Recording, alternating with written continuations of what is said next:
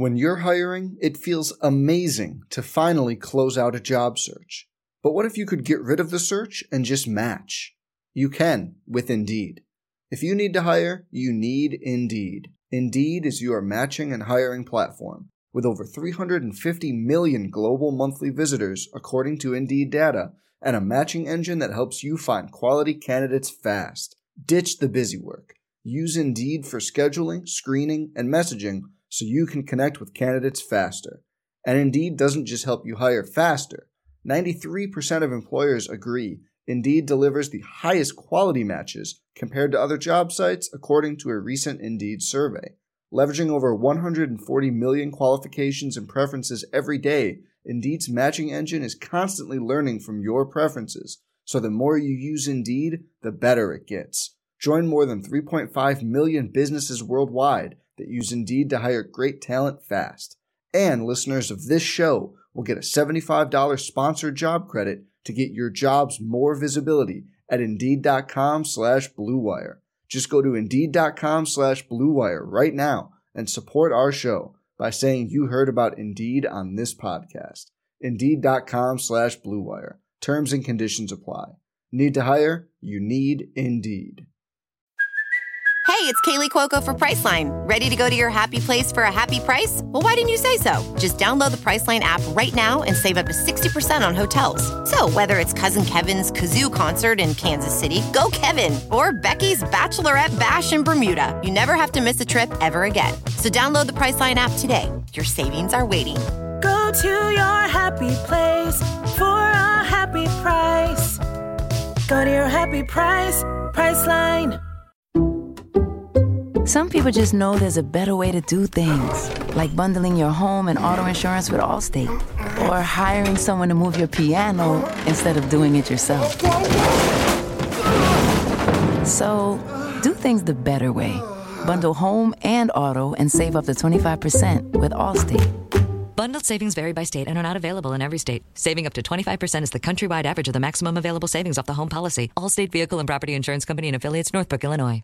This podcast is brought to you by Shelter Insurance, recently ranked highest in customer satisfaction among auto insurers in the Central Region 4 out of 5 years in a row by JD Power. Shelter Insurance, we're your shield, we're your shelter. And by Socket. Socket Fiber is now available, the fastest, most reliable internet combined with local service and simple billing. Contact Socket today for voice, data, and internet services for your home and business. 1 800 Socket 3 or visit socket.net. Also by Raceline. With over 30 years of turnkey project execution, Raceline is an industry leader in engineering, manufacturing, and installation of modular process systems. Welcome to Inside Mizzou Athletics, presented by Shelter Insurance. Find an agent for your auto, home, and life at shelterinsurance.com. Now, here's Matt Michaels and Brad Trinago. And welcome in. It is another rousing edition of the Inside Mizzou Athletics podcast on location this week as I, Matt Michaels, am in sunny Florida, sunny South Florida, in fact, to uh, follow the Mizzou baseball team as they get ready for a series at Florida International. At the time we record this podcast, Brad Trinago is in Columbia. But you know what? Sometimes the video gremlins just get us, Brad. And sometimes we're just able to do what we normally do, which is just talk on end, and someone turns on the recorder and then you get the benefit of that for some sort of human consumption. So we're, we're kicking it old school today, and that's fine with us.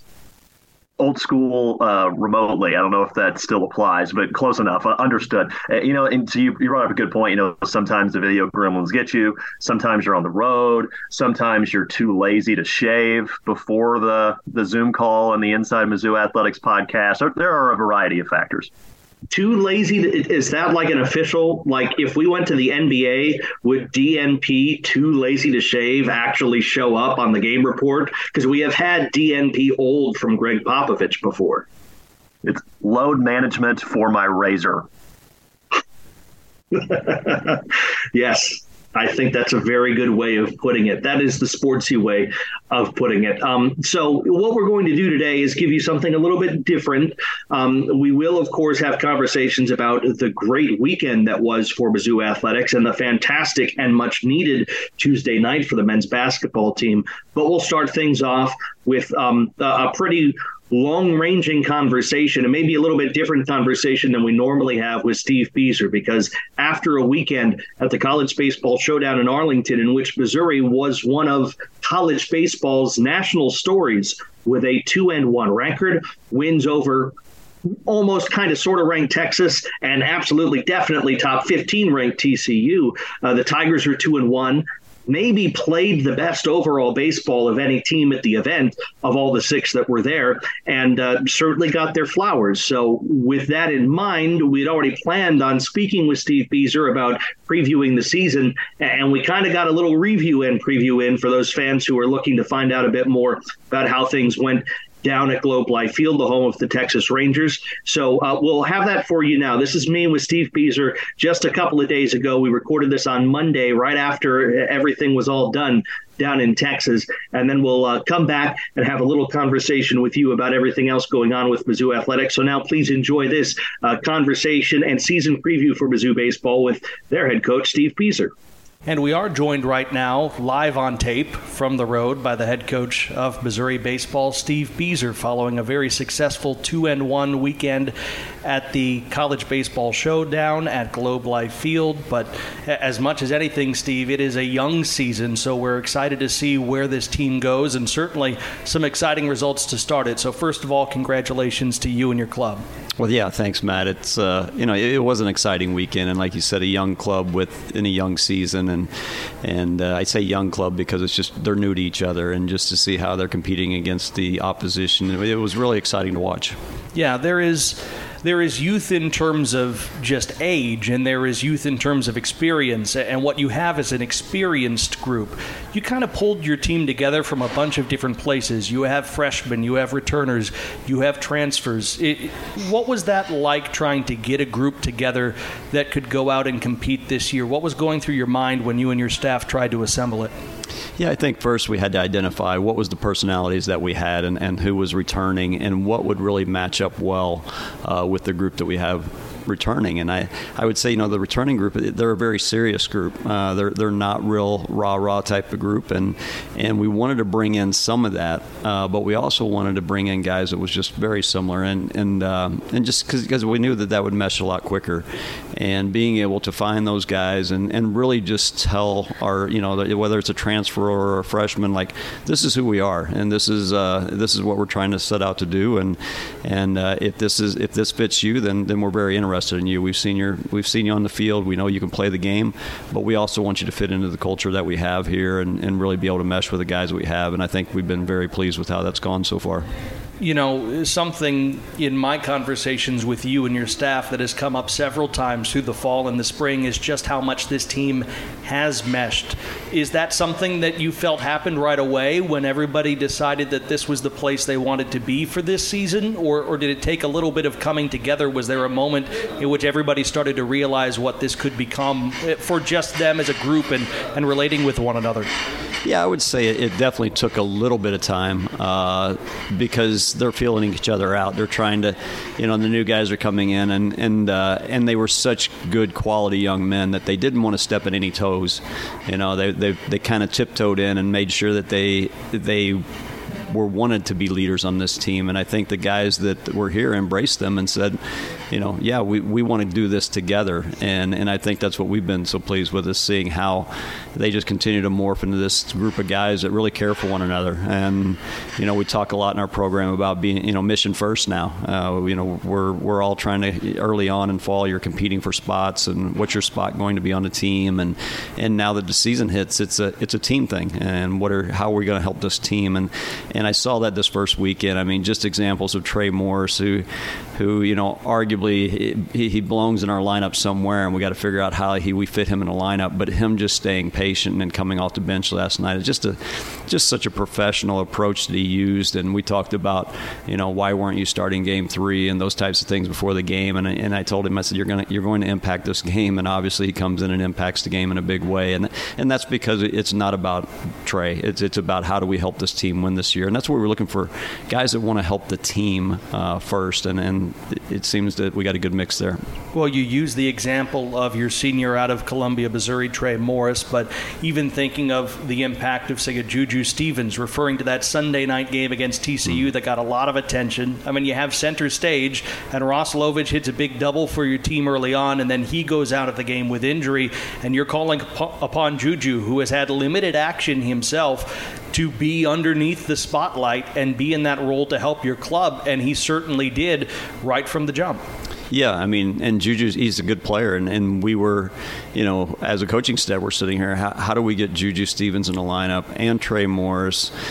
Uh, and and the, all these guys in the lineup because we, we feel like we've got a you know a good group of guys there that can handle that. And Juju had to stay patient because he had arguably one of the best. Uh, preseasons that we've seen. You know, he had four home runs just in the preseason, and, and we knew that we needed that component in our lineup. I mean, and, and, here he goes. You know, first at bat, he cranks one to the warning track at 405 feet at 106 or whatever exit velo that was, which is out of most parks that we're playing in this year, but just not out of that big league park. But uh, but he comes through with big hits, and, and again, like he you know, nobody that, you know nobody really wants to be playing off the bench. They want to be in the everyday lineup. But you just got a lot of guys that really understand right now, and, and they're very, you know, I, I, I would say like self reflection is good on this team. That they, they understand where they are right now, but they also know that in a moment's notice, like it could be their number, and they're staying engaged and staying prepared for that. And, and yes, we're only three games in, and you know, how do you make this last throughout the course of the year? And, and that's a balance that we're going to have to really work on.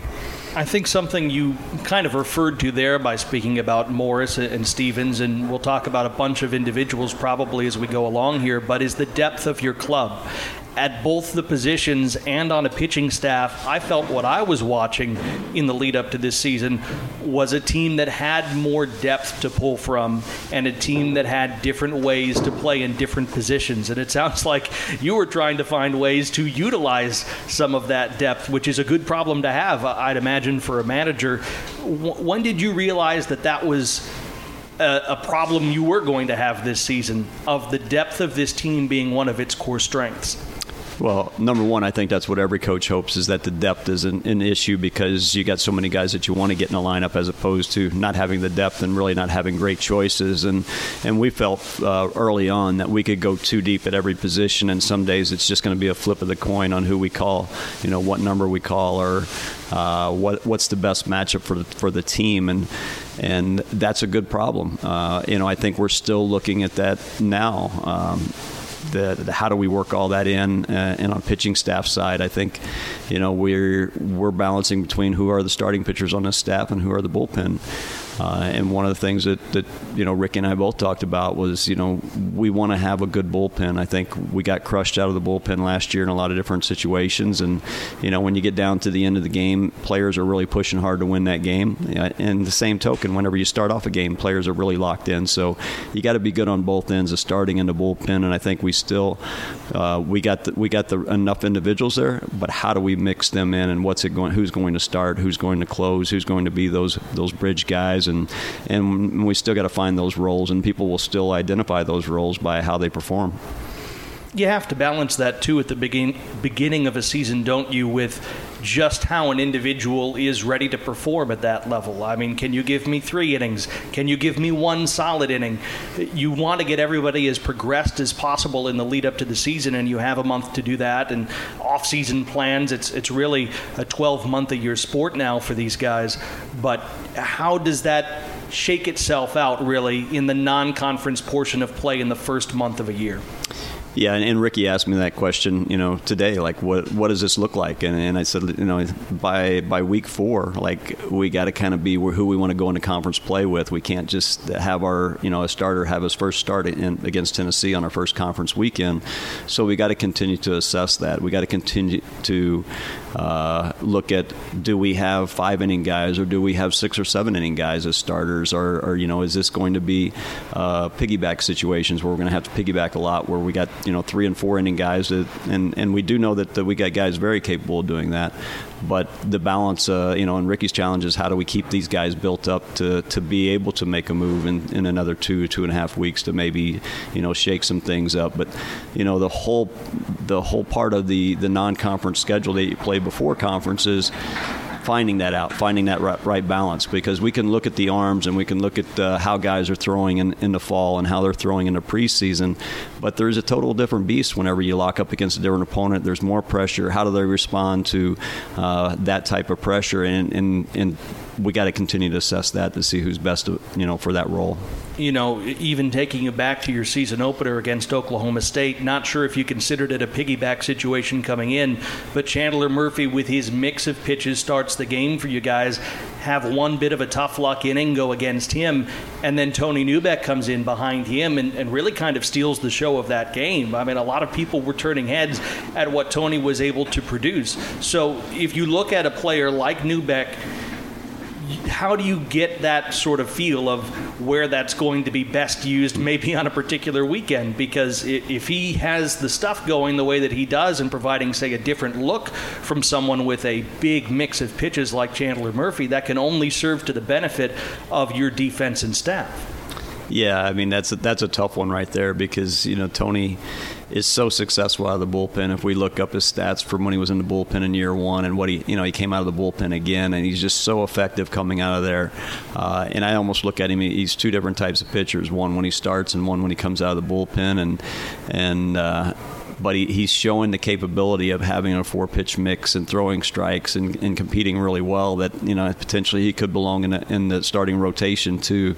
And that's always the balance of what serves best. You know we we like Chandler Murphy and, and know that Chandler Murphy is going to be a really good fit uh, in that starting role, and and we're really excited to see what it looks like. You know, in, in his second outing, it, it, like you said, it you know, he didn't help himself that inning, but he had some really tough luck in that one inning that, that kind of got away from us there. And it, it, it, was part of the, you know, we just weren't able to come back from that. And, and when you look at the grand scheme of things, that was, you know, if we take that one inning away, we're probably sitting 3 and 0 right now and feeling pretty good about ourselves.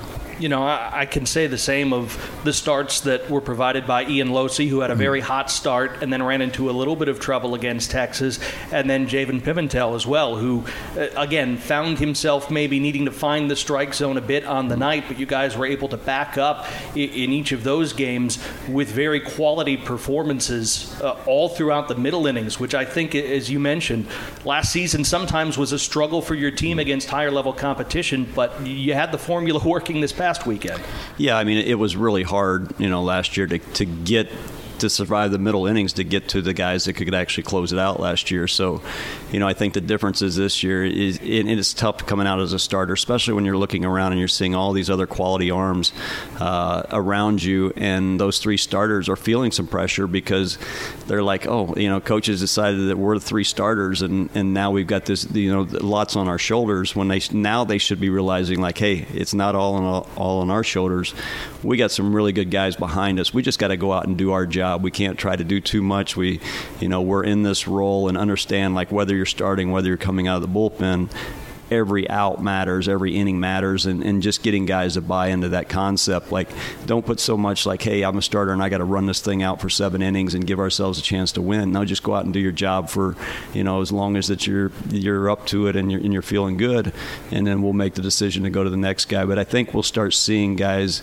You know, my hope is is seeing this next go around that they'll relax a little bit and compete through the zone more often. I think we're, you know, at times they're trying to trying to be too perfect or throw unhittable pitches pitches where this weekend you win by throwing hittable pitches. We're in a big ballpark and there's not going to be many home runs, and we got a great defense behind them. If you throw more strikes, then your your success is going to be a lot better, whether they put the ball in play or whether you strike guys out. So, I think still getting young arms to understand that is always a challenge at the college level we'll put a bow on kind of the pitching preview by going through some, I really think, two other standout performers that we have to mention. Zach Franklin went on the hill not only to finish things out on Friday and give you guys a chance to have an opportunity to tie the game against Oklahoma State late, but then against TCU, he had himself in line for the win. TCU, give him credit, got the big hit against him and then he found himself again. And when the offense gave him new life, he looked like a renewed Zach Franklin. And, and up there in pitch count after pitching just two days earlier,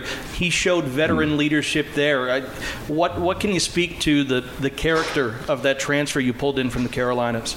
Yeah, I mean, you, you've seen the arm. It's a special arm. It's 95, 97, and he's got, you know, three other good off speed offerings. And, and you, you saw how he competes. And he, he really, uh, you know, relishes that role. Like he, he's built for that role and, and can handle the ups and downs of it. But uh, it was really big to see what he's able to do after giving up the, you know, we get two and we're feeling pretty good. He strikes out the side the inning before. It's like, okay, game over. You know, he's going to go out and all he's got to do is throw the ball through the zone. And all of a sudden he hits a guy. And couple walks later, we're, we're scrambling, and then he gets down to one pitch away from getting out of this, and and just really probably the the only bad pitch that he, you know, other than once he got to that point, it was just the only bad pitch he made at that time, and just a, a ball that got too much of the plate, and they were able to roll a ground ball through a hole, and and that's baseball. But to see him come back with a one-run lead the next inning and be able to do what he did, you know, is pretty special because his pitch count was getting up, and he was he's the only guy that's had two appearances in one weekend. And you know, you look at some other teams, and there's several guys that you know we ran out there twice on the weekend, and and one of our goals was knowing that we have some depth is is to try not to have to run anybody out multiple times in a weekend and weekend one, so that we can continue to build these guys. But um, no, just a really special guy that's that's going to be you know he can serve a lot of different roles for us this year a kind of a different side of the same coin is is a pitcher who will probably serve that closer's role for you as well this season in Rorik Maltrud. He got the win because of some help from his friends in the walk-off victory over Texas, but you think about what experience does for a player and he used his experience to full effect to make sure that your team had a chance to tie and eventually overcome the long or to hang on to the lead rather against the Longhorns. Yeah, I think you said it best. The experience that both Franklin and and Rorik have is that uh, they've been there before. They've done that. They understand. You know, it's about getting the outs in those situations. You can't make them bigger than what they are. You just go out and do your job, and and uh, when you throw the ball through the zone, you're going to be in good shape. And that's you know, Rorik and, and Franklin both came here to, to be starters. They wanted to be starters, and and they both realized.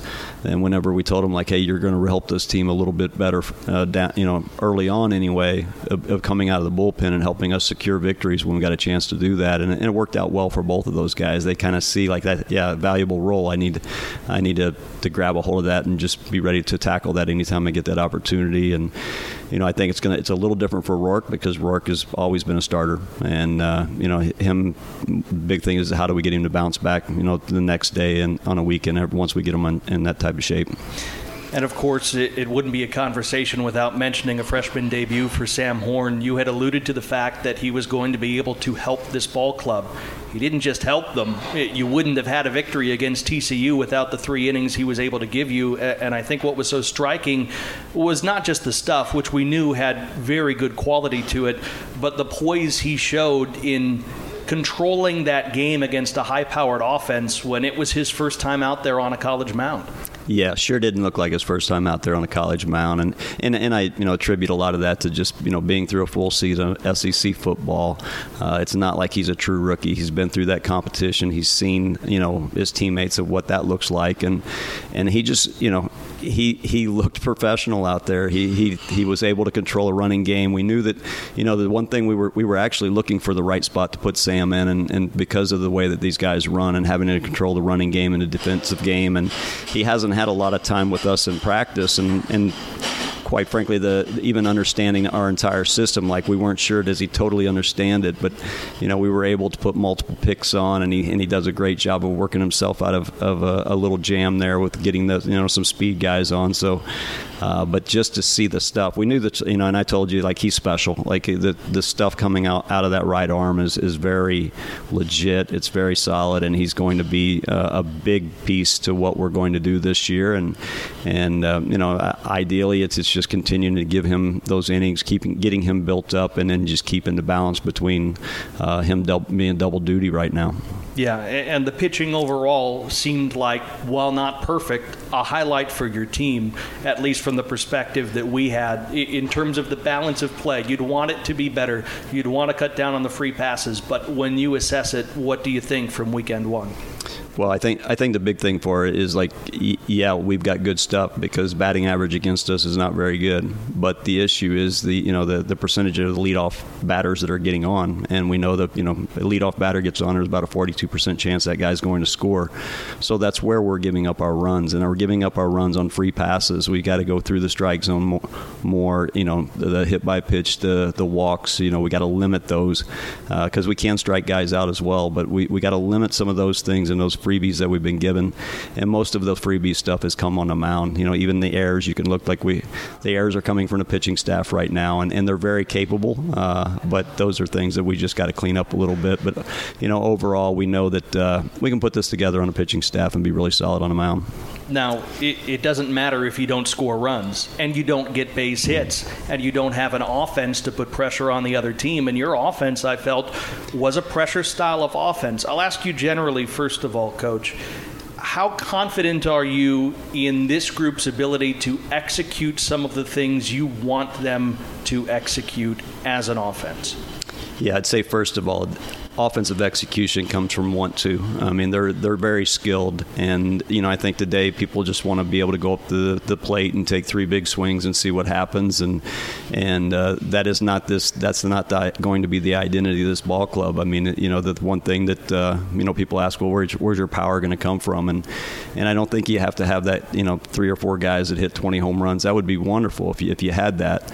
But we've got guys that that can have a little sock, you know, and be that five to, to seven home run run type guy, but uh, the identity is going to be what you saw this weekend, and I think we can be even better than that. Like we, we got to be able to handle the bat, and we got to be able to take advantage of defenses that, that really aren't very solid. And I think we were we were able to exploit a couple things because we had skilled offensive players. And you think about a Cam Chick who's a, a tone setter, uh, being able to bunt, you know, being able to do those things, and Ty Wilmsmeyer that, you know can get that bunt down the third baseline. And, and, we've seen like it doesn't have to be down the third baseline. If you just put it out there a little bit away from somebody, he's going to outrun everything else. And and then you see the other the rest of the guys be like, okay, hey, this really works, you know, and they're kind of getting behind it. So I think just continuing to put that pressure style offense against teams because they have to prepare for it. And you know, they just can't walk in and say, well, we're just going to pitch and we'll catch the ball. But they got to prepare for everything whenever they're going to face us.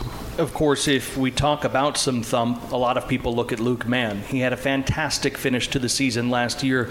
The rest of the Southeastern Conference took notice. Uh, folks have talked already about a first team preseason All SEC is a very high honor at a position yeah. like third base. But when you look at what he's capable of doing, as you used him from the top of the lineup this weekend, where are the places where you can see him setting the tone and also providing some of the big hits that we did see from him in that one spot all weekend long? Yeah, I think the key is there is he's had you know he had some big hits this weekend, and he had you know whether that was an inning starter or whether that was capping off you know, you know two run home run whatever that might be. Uh, I think we can continue to see that outlook. I think the biggest thing for him to understand is not to, to try to take all that pressure on himself that he has to do it himself. And if we can keep him from doing that, and we can keep the bottom of our lineup doing, you know, what they what we talked to, hey, here's how you're going to be super productive for us. So, you know, we don't want Luke Luke Mann's our leadoff hitter, but we don't want him leading off an inning. Like he only does that one time a game. Like we got to turn that we got to turn that lineup over and make sure that Luke is not leading off the rest of the innings of the game. And that, the more opportunities he gets, the better we're going to be. So I think JC's done a pretty good job down there, and Ty's been phenomenal down at the bottom of the order. Just you know, he's always on base, and that's what we need. Is whenever we turn it over, you got a guy, a speed guy on the base, and now Luke's up, and now they got to. Am I going to throw a ton of breaking balls to Luke, or am I going to have to come at him because Ty is going to steal two bases? If you know, if, if we if we handle it that way, so just continue to, to get guys to buy in like it's an offense. It's not it's not about just hitting. It's, an, it's a complete offense, and and if we can do those things, we can continue to score a lot of runs. Well, you mentioned Wilmsmeyer by name, and I think that he understands what his game is and has offensively since really working his way into the lineup last season. But having all of the tools in an offseason to work on that, to find the different ways to get him on base, instead of the patient eye that we know mm. he has, instead of the willingness to maybe take a pitch and wear one, like we've seen your team do successfully last season. How has he grown in being able to do those different things to put himself in the best position to help the club on offense? Yeah, I'd say biggest thing is just maturity of, of really understanding um, who he is as as an offensive player and and understanding like how well his speed plays and and also understanding and having the confidence that he is a good hitter. I mean, we've seen him take some of the best at bats, and you know the best. His his two strike approach is totally improved this year than what it was last year, and he's got a little thump in the bat. Like he, he can jump on you if you if you're not careful with him and, and turn the ball around and you know plant one in the seats. So uh, just continuing like his confidence, it just seems to continue to build and build. And we know he's a very comp- confident outfielder. Like he loves to play his defense and he loves to make sure that no ball's hitting the gaps and whenever he's playing there. So I think that confidence is really feeding him, and, and he just has to keep doing what he's doing and not try to do any but any bit more. You mentioned Cam Chick. We could mention Hank Zeisler the same way. We could mention Matt Garcia, who played fine defense mm-hmm. as hmm. well as being productive as an offensive player this weekend. When you look at the transfers who have made their way at least into the first weekend, and we know that others will get their opportunities to have impacts for you guys in the field. What has stood out about that group and the injection that they've given to the core that you've had and, and some of the freshmen you knew were coming?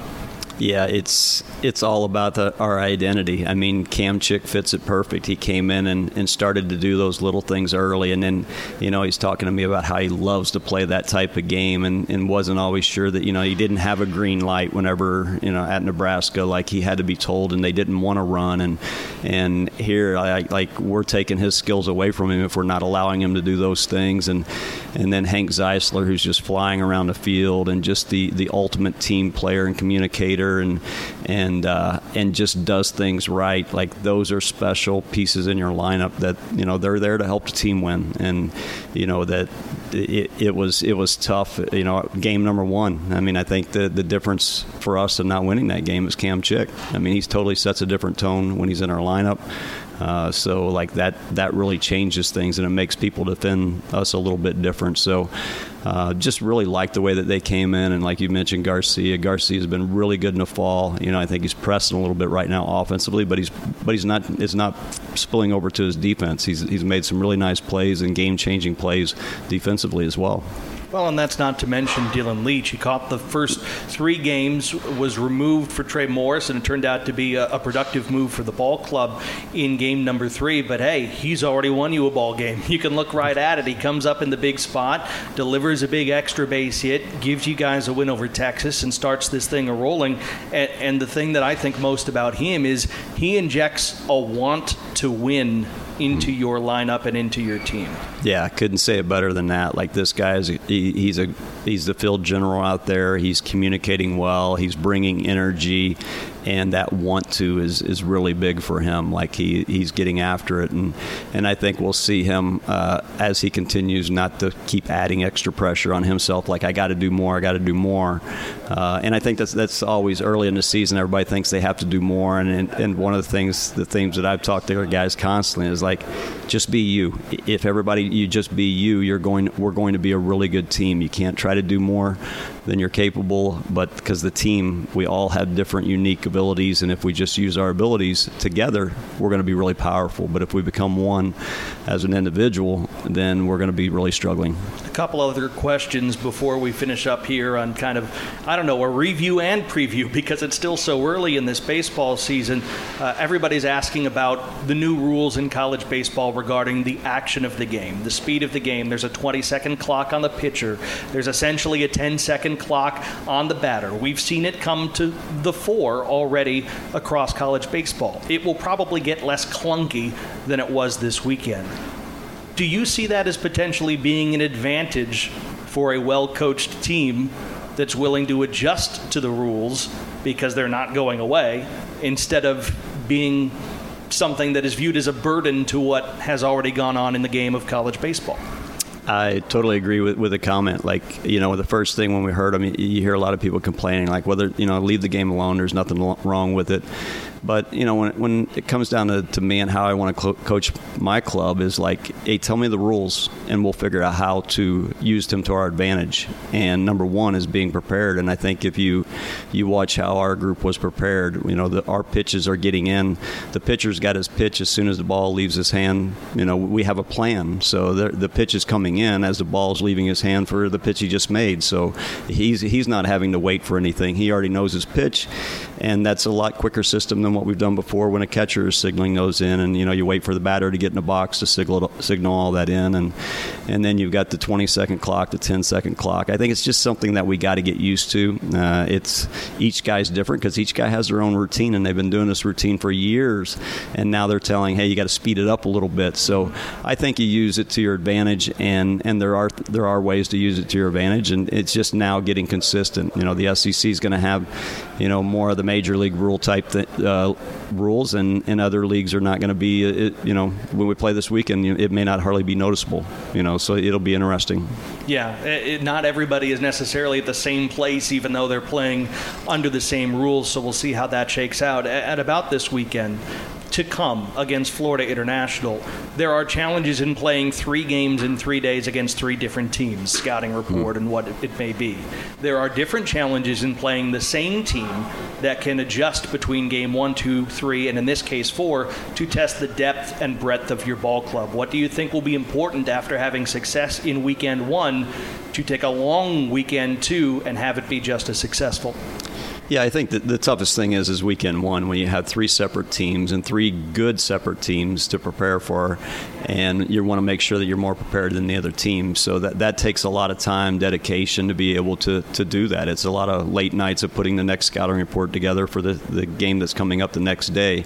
Uh, our schedule here was pretty good for us. Like we we had ex, you know we had each day we got a little a couple extra hours. So in those couple extra hours of preparation definitely helps. But you know now as you go into a weekend a, a long, a four game uh, stand with a team, the challenges are of, of just you got to stay locked in. You can get complacent in those games uh, if, if you're not going at each game with with full preparation, and that's the thing that that'll be our challenge this weekend. How do we go in and, and we, you know, we take one game at a time and we stay focused on that game, and, and we don't get ahead of ourselves or we don't overlook our opponents, and uh, because we know that we know that our plan and and the preparation is going to be good, but now we got to go in and execute that, and that's the young season on a longer road trip. How does the team respond to that? So there's all sorts sorts of challenges that come our way, but part of this is by design that you want to be able to, you know, late in the season we're going to have have these these stretches where we're playing multiple different teams every day, and that's when it's championship baseball, and, and we're going to be used to being on the road. So this this type of trip really helps your team because you have some experience to draw back. How do we handle that,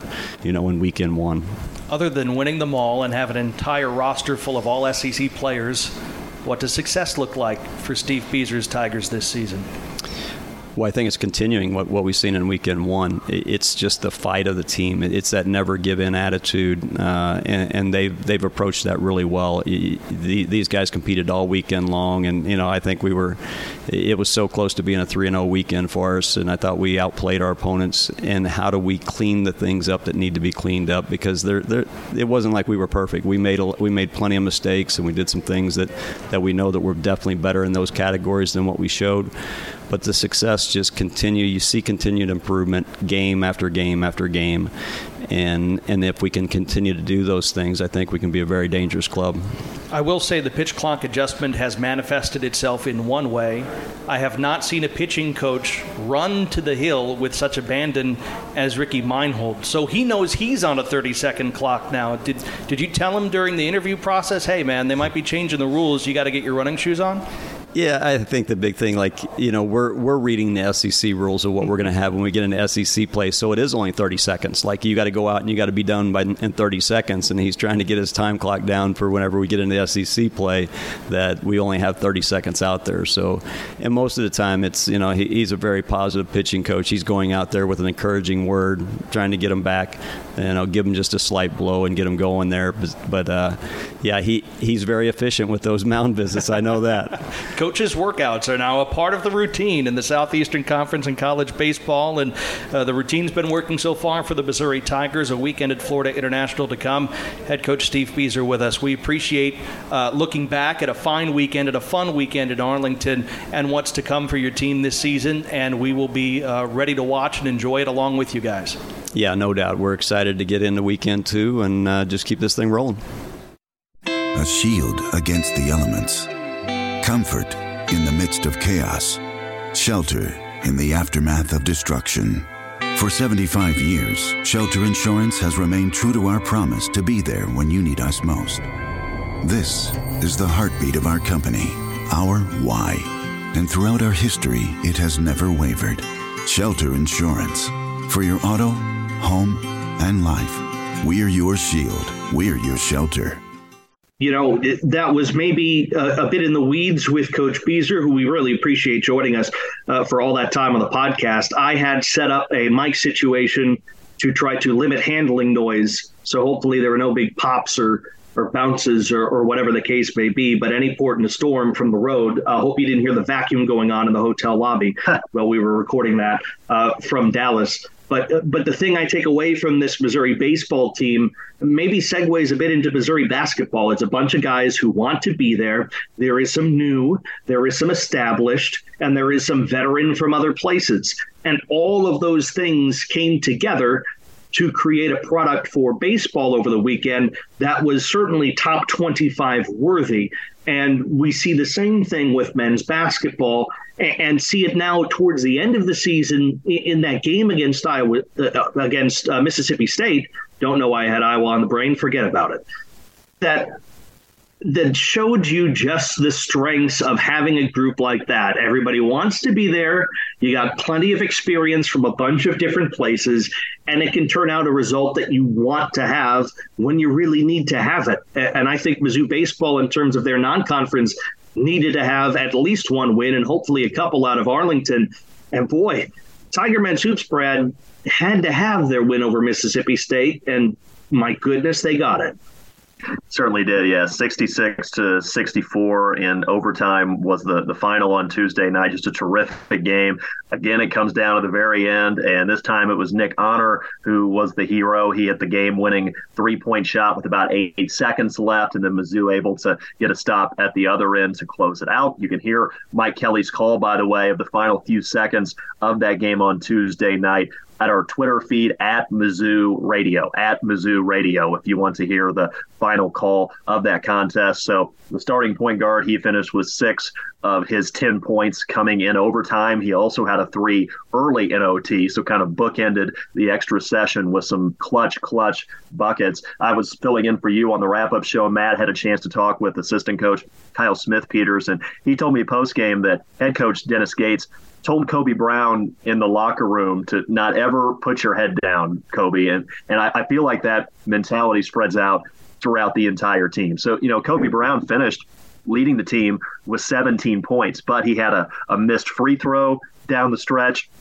And then right at the end of the game, a, terrifically designed inbounds play finished with Kobe Brown right underneath the basket, and, and, he was not able to finish at the end of regulation, and that's why they ended up going to overtime. But uh, again, that mentality of, of always keeping your head up and, and always being ready, and that I think allows Mizzou to go very deep into its bench when necessary in crunch time. And you have a guy again like Mabor Majak who is playing some clutch crunch time minutes, especially for his defense when you're going up against a terrific post player like Tolu Smith, who still had a double double, but wasn't as much of a wrecking ball as he was in the game in Starkville in early February. He had 25 points and 12 rebounds on February 4th. and this game, he finished with 14 and 10.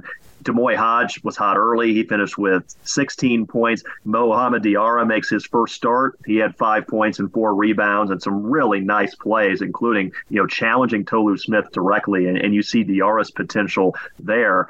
And I, it, it was really interesting to me anyway. You know, DeAndre Gholston has a couple of these highlight reel buzzer beating shots, but it, it, just wasn't Gholston's night, to be honest. He wound up not scoring in the game. And so you get to the end of regulation and the end of overtime, and, and he's not even on the floor. And at the end of overtime, Kobe Brown wasn't even on the floor because it was time to go to somebody else. And with a little over a minute to go and Mizzou losing in overtime.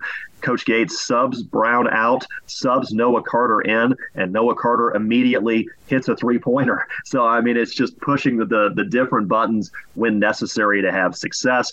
And, I mean, talk about a guy, the, the value of a Tre Gomillion to be back in the fold for Mizzou. He played a little bit in the loss against Texas A&M on Saturday after missing the previous seven games due to injury. This was his first game, you know, fully back, and he ends up logging 28 minutes, eight points, 10 rebounds for a Mizzou team that has had its struggles on the glass at times throughout this season. The value of that physical guard who's willing to do whatever is necessary to help his team win. I think it shows up in that 10 rebound number there. And so Mizzou gets a, a much needed win, like you mentioned, Matt. Now 20 victories on the season, eight and seven in the SEC, and, and positioned very well now for an NCAA tournament berth with a couple games coming up against a, a couple of the worst teams in the conference, to be honest. Following the game against a, a Georgia team that I think is still on the NCAA tournament bubble. So if, if you can find a way to win at Georgia on Saturday, then you're really in a, a really great position. But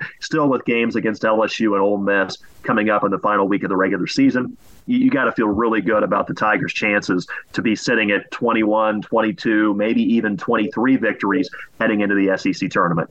Well, and if you think about, you know, uh, maybe a theme for our conversation today, it would be wins you really want to have. Baseball, basketball. Go back to Mizzou wrestling in that top 10 duel against Iowa State. And the Tigers go out there and win the thing convincingly, didn't maybe get all of the individual results that they really would have wanted. Keegan O'Toole fell, fell to David Carr in what was I think it was great in terms of the hype of the matchup. The matchup was maybe a little bit underwhelming in terms of the back and forth because Carr got the first takedown and just kind of rode Keegan out. So whatever O'Toole was trying to do, um, it, it was just he was frustrated by David Carr, but that's what really good wrestlers do when they get on top. They don't give you a chance to get a shot in. But Mizzou won the duel and set a lot of its individuals up for success down the road because they got that last great one in. So then now when you talk about NCAA seeding, you get the benefit of that.